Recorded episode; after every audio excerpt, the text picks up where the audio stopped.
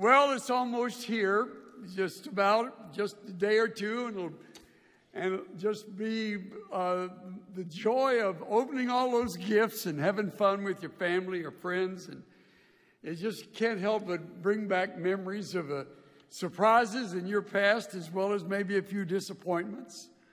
I remember as a teenager, I was playing basketball out back and shooting baskets up against the garage. Remember, I used to do that, and my rubber basketball had about three patches and a couple of lines of glue on it, and I started about August hinting I'd really like to have a new rubber basketball for Christmas.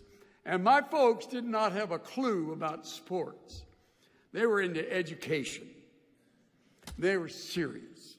And here I was wanting to talk about a basketball, and I kept saying, oh, it'll be great. I'll be a better student if I can enjoy the little exercise out back and stay in better shape, you know. And I hunted and hinted. And about 3 or 4 days before Christmas, the box appeared under the tree. It was exactly the right size. I shook it. I smelled of it. Nobody was around. I tried to take a peek in the wrapping. I couldn't get into it. But I tell you, on Christmas morning, when it was time to open the gifts and my turn came, I tore into that thing like a banshee. And there it was, a brand new Rand McNally World Atlas. World Globe, right there.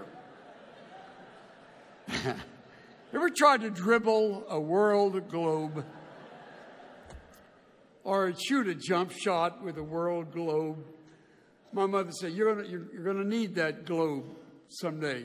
I thought, yeah, right. Not right now. I don't. Speaking of surprises, I read a cute story some time back of three brothers who had grown up. Their dad had died rather early, so their mother had really endeared herself to them during their college and young adult years. They absolutely adored her. And interestingly, all three of them became successful in different realms.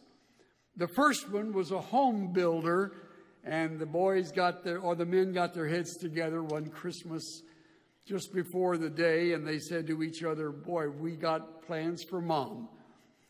The older brother said, I have, in my home building, I built her a beautiful, big new house. And Christmas Day, I'm going to drive her over to it and show it to her. She's going to love it. And the second son, who had made his fortune in luxury car dealerships, he owned several, said, well, I picked out a Mercedes 600 SL. I'm going to give her, along with that, a driver for the rest of her life. She'll have wheels, she'll have a great vehicle, and she'll have this guy to drive her wherever she wants to go. Can't wait to give it to her. The third one, smiling the whole time, he said, well, I'm going to give her a parrot. And they looked at him like he was from another planet. He said, let me tell you. Several months ago, I had a priest tell me about this parrot that 20 of the priests in the church had been training to quote every verse in the Bible. You know how Mama will send us a note and always put a verse on it? We were growing up, she'd always add a verse of scriptures. All she's got to do is name the chapter and the verse, and that parrot will spit it out. I'm going to give her that parrot. She will love it. And what do they call it? Well, I've got to give the church $100,000 for 10 years, but it's worth it.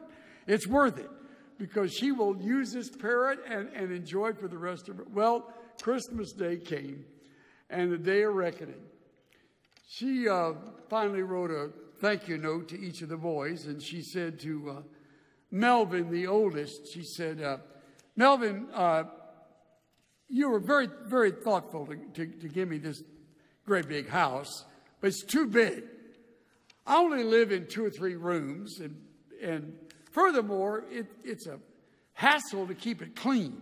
I got to hire 2 people now to keep it clean. I'm going to send you a bill for those 2 people every week that are going to come over to clean this big house. But I thank you. So she writes to Marvin, the middle son, says, a beautiful car, but I don't drive and I don't travel.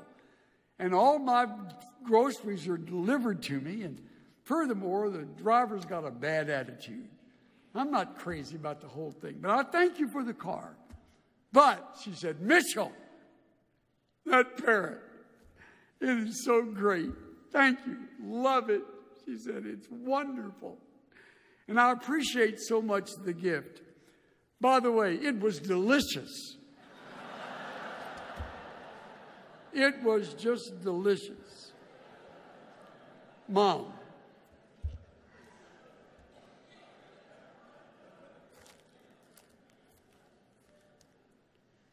I got another cute story that I came across. Somebody sent it to me at Christmas time.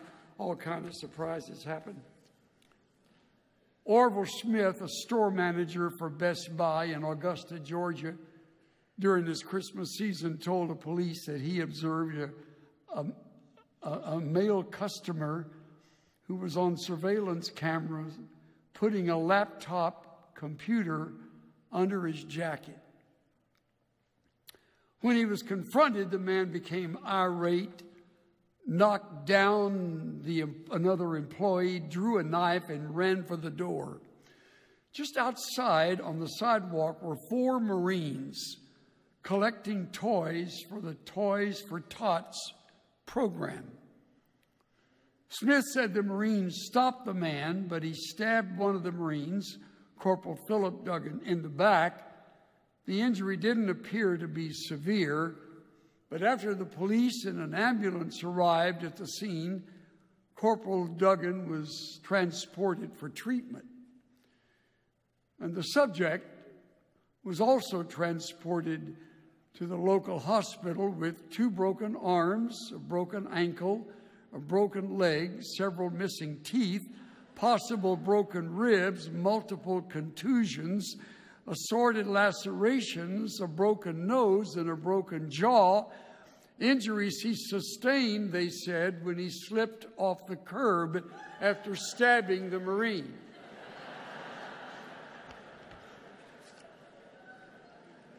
God bless the Marine Corps. Crazy. No, that's okay. You don't have to applaud. Now I want to tell you about the most surprising gift of all, and what a privilege it is to do it. This is my 56th Christmas message. All right.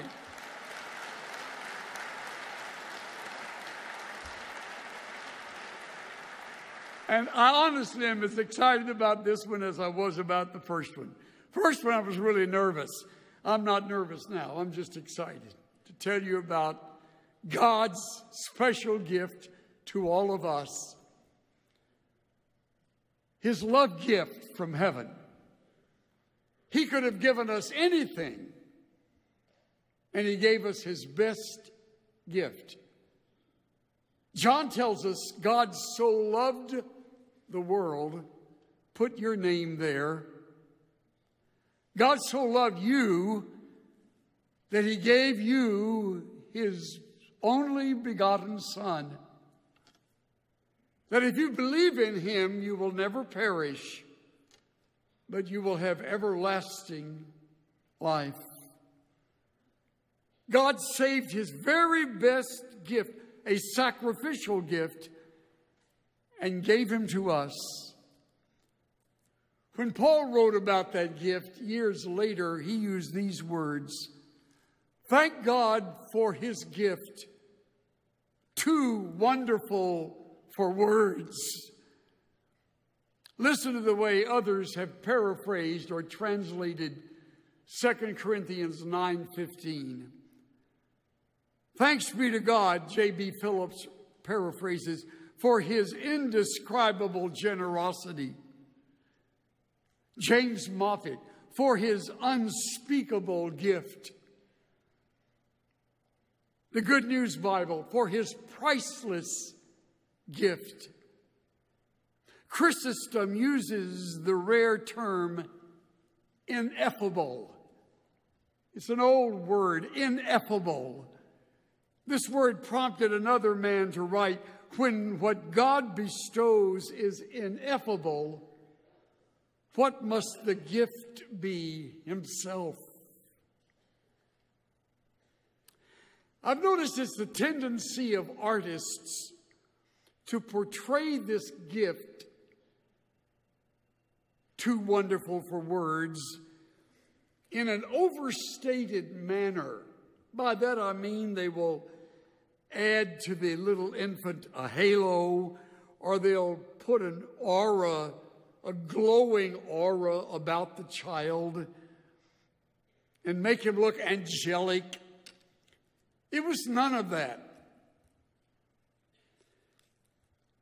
In appearance, he just looked like any other Jewish baby. The truth is, talk about surprises, God, who came to earth to live among us, did not come as a raging whirlwind or in a devouring fire, commanding the world to bow down and worship. No. What stands out is a term that no great king ever used. What stands out is the humility of it all, the obscurity of it. Because most people will ever go to Israel, you have to imagine a place like Bethlehem, or even a shelter behind a place of lodging, which they found where they would stay. One man writes, "Unimaginably, the maker of all things shrank down, down, down, so small as to become an ovum, a single fertilized egg, barely visible to the naked eye, an egg that would divide and redivide until a fetus took shape, enlarging cell by cell inside a nervous teenager." Another wrote, "Immensity cloistered in thy dear womb." It's the way the poet John Donne put it. He made himself nothing. Or you remember Paul's words? He humbled himself and became a servant.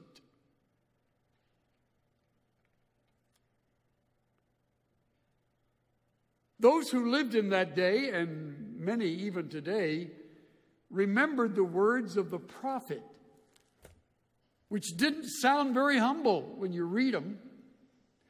Go back to Isaiah chapter 9, verse 6. Turn there where the prophet writing, get this, 700-800 years before the birth of the Messiah. 700 to 800 years before then, Isaiah wrote 9, verse 6. "A child is born to us, a son is given to us." Look at those two phrases. The child is born, that's the earthly point of view, where a woman has a child. A son is given, that's the heavenly point of view, where God gave his son. So both are covered here. And then immediately the prophet races to the time when he will reign as King of Kings and Lord of Lords. And look at these exalted words. The government will rest on his shoulders. The word "will" moves us to the future, future even to our day. The government will rest on his shoulders. He will be called literally a wonder of a counselor, mighty God, Father of eternity, literally Peace Prince. Look at those words, wonderful, mighty, eternal prince. His government and its peace will never end, and on it goes. When you read that, you anticipate the arrival of royalty. But that's not how he came the first time. That's how he will come the second time. But the first time, which is what we observe every Christmas season, his arrival is anything but a royal arrival. Every year I sort of dust off Philip Yancey's book, The Jesus I Never Knew. It's a wonderful book that covers the birth of Jesus and his life in a very unusual way. He writes in a way that you don't normally read from a Christian author, as he writes of a Jesus that he came to realize and was never taught when he was growing up about him. I quote from his work. In London, looking toward the auditorium's royal box, where the Queen and her family sat, I caught glimpses of the more typical way rulers stride through the world with bodyguards and a trumpet flare and a flourish of bright clothing and flashing jewelry. Queen Elizabeth II had recently visited these United States, and reporters delighted in spelling out the logistics involved. Listen to these logistics. Her 4,000 pounds of luggage included two outfits for every occasion, a mourning outfit in case someone died while visiting the States, 40 pints of plasma, and white kid leather toilet seat covers. She brought along her own hairdresser, two valets, a driver for her vehicle, and a host of other attendants. A brief visit of royalty to a foreign country can easily cost $20 million. Yancey continues, in meek contrast, God's visit to earth took place in an animal shelter with no attendants present and nowhere to lay the newborn king but a feed trough. The event that divided history and even our calendars into two parts may have had more animals than human witnesses. A mule could have stepped on him. How silently this wondrous gift is given.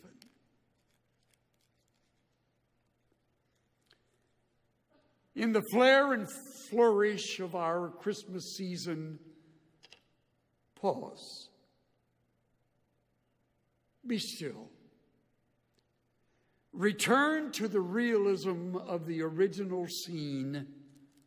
Don't dress it up. Don't make it look good or smell good. It was a rough place. Even though we read the familiar account in Luke chapter 2, every year it never fails to grip us with a sense of surprise. When God made his entrance onto this earth,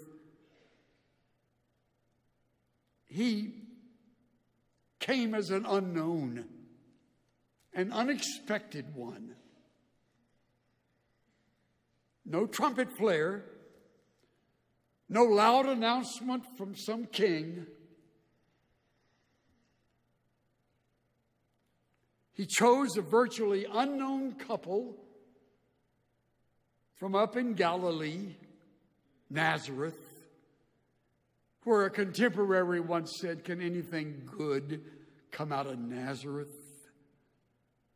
Sort of a military town where soldiers bivouacked and barracked.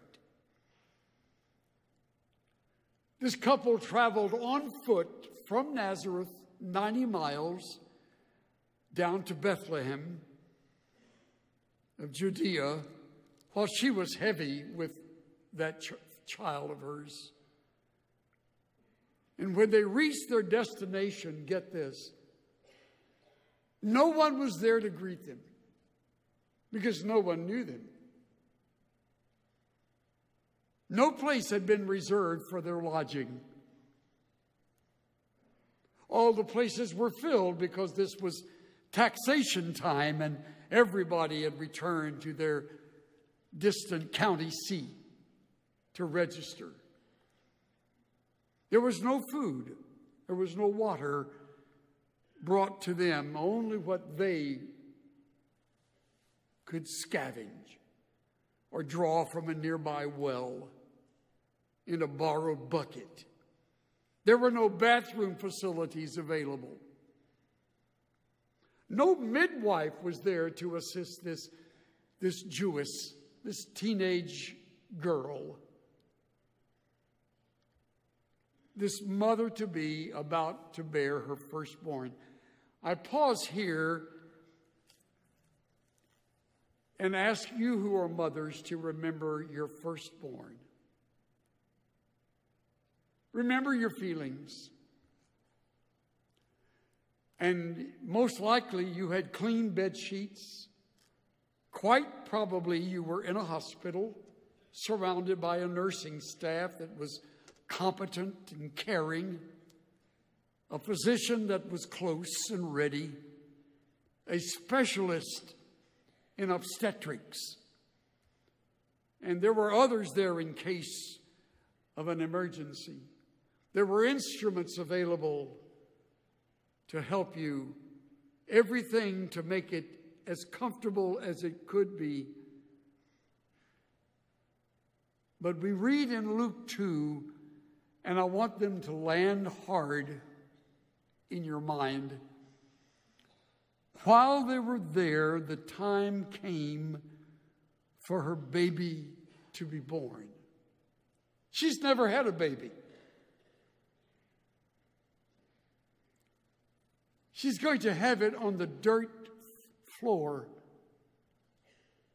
of an animal shelter where she will squat. And Joseph will help as best he can. And by the way, husbands aren't really that helpful. And that's why they don't let us in there that much. At least they used to not. When Cynthia had our four, when labor really got intense, they ushered us out. It was, in our case, for our firstborn, it was at Baylor Hospital. I was a third-year student at Dallas Seminary, and Cynthia was in there having a baby, and I'm out trying to look cool, sitting among seasoned dads in what was called the dad's den, and I'm reading a newspaper. Guy looks over at me, sitting there in overalls, and he says, "First baby?" And I go, yeah, really. He said, "I figured because your newspaper's upside down." And that's how helpful we are. We have a friend who, not married at the time, was driving for Uber. He was an Uber driver. And when you are an Uber driver, you see everything. And he picked up a lady. He said, "I noticed she was a little large, and she got in the back. And soon as she got in, I'm driving her to a destination. She says, "I'm having a baby. The baby's coming. The baby's coming." And he says, "No, no, no, lady, wait, we're almost there." And he's driving along, and she says, "Yeah, I can't wait. It's coming." And he's thinking it's going to be all over the back seat of my car. I got to stop. So he stopped, caring a little more about his car than the woman. He drags her, doesn't drag her out, but he helps her out of the car. And he gets, see what I mean? He gets her over on the driveway and then the front yard, and there he's with the other hand dialing 911. And out comes the baby, and he delivers this baby. This former Marine Uber driver is now delivering a baby. That's a scary thought right there. And everything's fine. He says, "There's all this stuff wrapped around a big, long cord." And I thought, I'm going to leave that alone. And so he finally, the emergency people come, and they take care of everything. He's got to get all cleaned up. And I thought, that is so typical. And think of Joseph. Yeah, I got the water, and here's some rags. Okay, what do I do next? Well, you might wipe off the baby's face. Okay, so this is all happening with two teenagers. I mean, if you want to make it in today's terms, they're two millennials having a baby. I said to Cynthia, "I'm going to call her a millennial." She said, "Don't use that word. Don't call her a millennial." I said, "Well, I'm going to do it." So, honey, I'm using the word. So there you go. They don't know what they're doing. We got this thing all religious looking, and that nativity scene, there's no blood and stuff all over everything. And there shouldn't be, but it's really clean. There's nothing clean about this. She gave birth to her firstborn son, and she cleans him up as best she can, cuts the cord, and holds him close. And like the song goes that we love, when she kissed her little baby, she kissed the face of God. For the first time, somebody on earth kissed a baby that was God. And when she looked into those little eyes, her tiny baby's eyes, she looked into eyes that only months before had witnessed the glories of heaven and had been there in all the resplendent splendor of the third heaven, the throne room of the King from which he had come. And here he is, and when he cries out, for the first time on earth, the voice of God is heard from the throat of an infant. 33 years later, she'll hear her cry again as she witnesses her grown son hanging from a cross, crying out, "To tell us die, it is finished," as he pays the price for the sins of the whole world and completes his mission. Mary was there for it all. Can I remind you of something you may have forgotten? That's why he came. That's why he came. It's unlike any one of us. We're all born to reach our potential, to find our area of gift, to go for our place of success. He came to die. He came to die.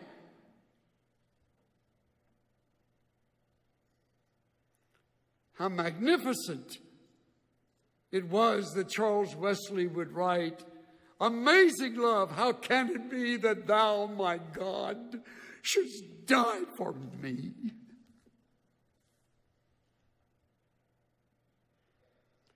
Throughout my ministry, I've been intrigued by the two natures of the God-man.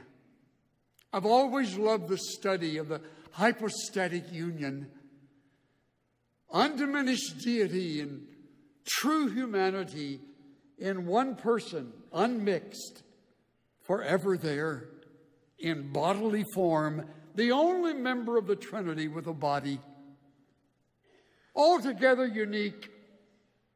And you can witness these two natures at work throughout his earthly ministry. He gets tired like a man would be tired, and he sleeps. But he gets up and he calms the sea as only God can calm it. His heart is broken over the needs of a woman who can't stop hemorrhaging. And as God, the touch of his garment heals her of the flowing of the blood.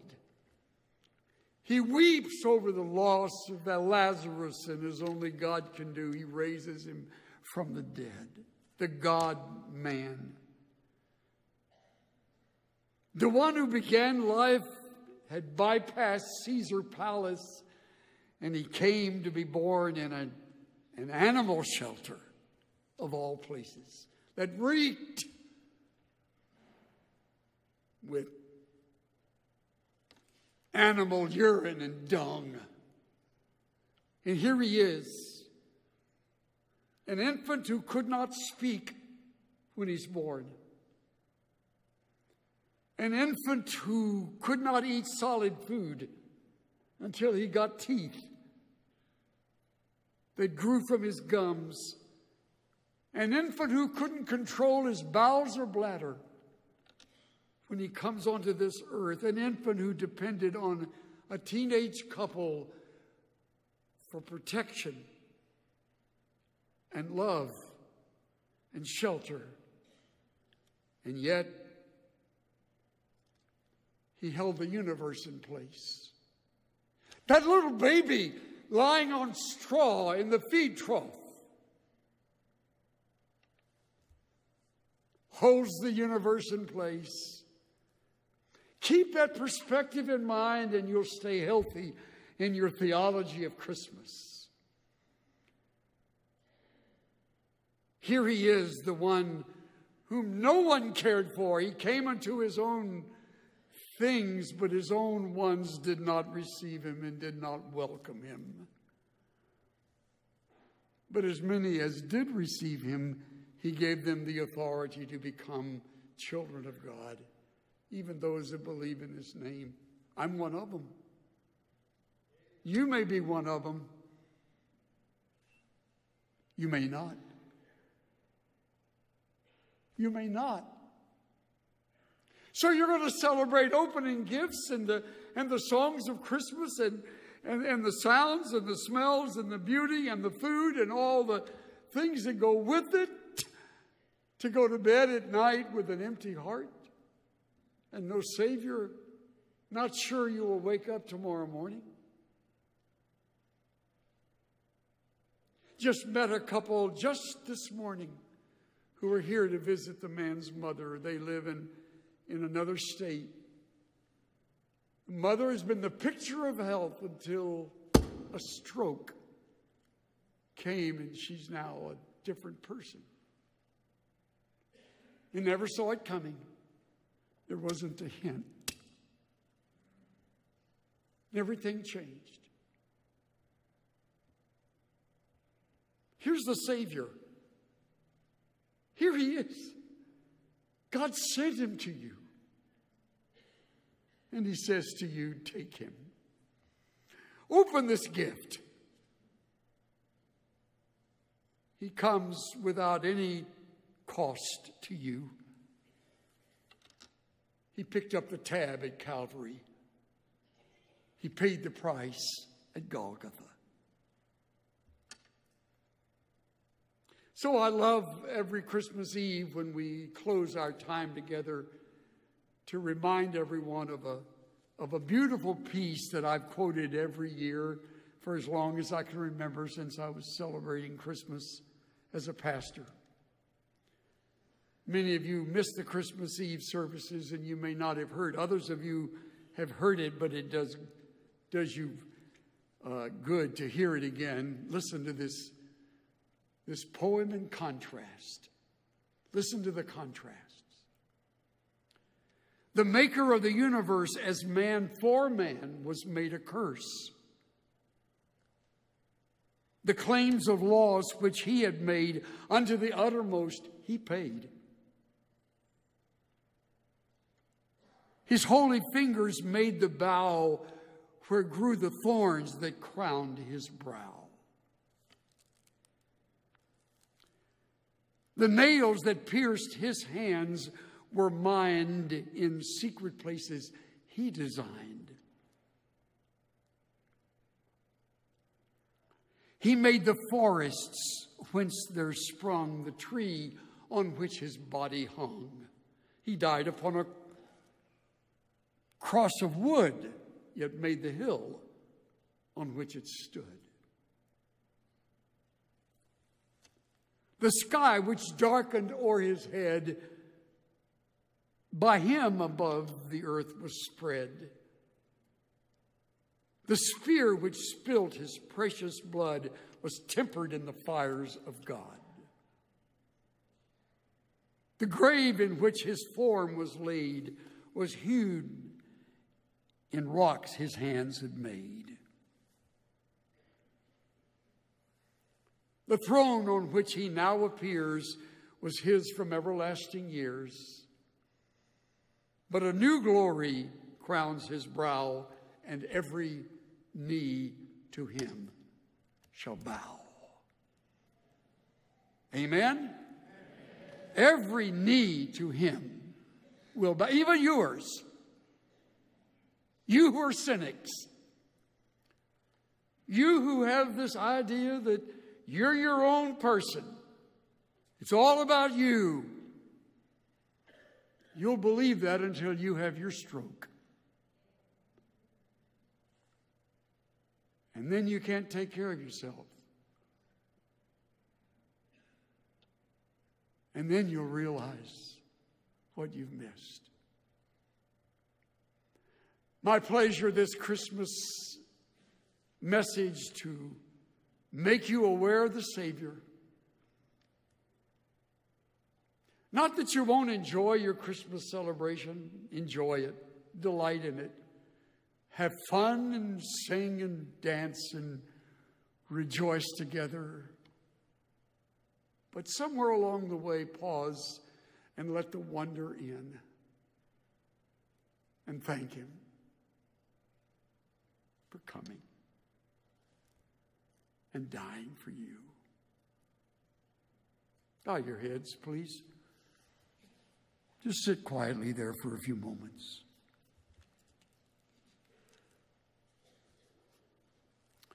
You've listened so well, and I appreciate that. But now's the time to respond. If you've never given your life to the Lord Jesus Christ, you're not ready to celebrate. You're living on borrowed time and empty hopes. You're only human. You must draw your breath like every one of us, and when that breath stops, you're gone.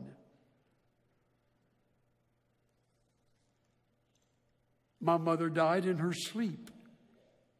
Lay down for a nap, not that old, and never woke up. But she was ready. She went to sleep on earth and woke up in heaven. Where will you wake up? Today you can guarantee where you'll wake up by trusting in the Lord Jesus Christ as your own God and Savior. Do that now, right now.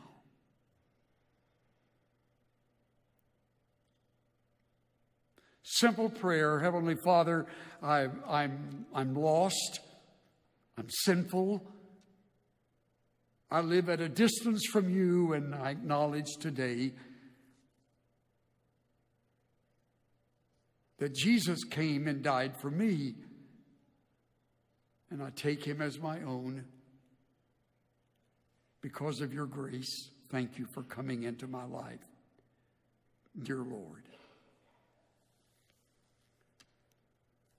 And by doing so, you will begin to worship him. The songs will begin to make sense. And the season will have a ring of joy and truth about it it's never had before.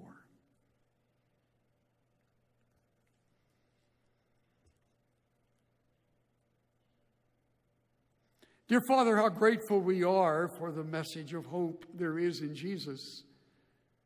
Thank you for sending him to us. Thank you for releasing him from the joys of heaven and the magnificence of your splendor, and allowing him to come and pay the price for our sins on this earth. Thank you that he fulfilled his mission and paid that price in full. Today we worship him. In fact, we adore him as our Savior and our Lord. Sing with me, will you? Oh, come, let us adore him. Oh, come, let us adore him. Oh, come, let us adore him.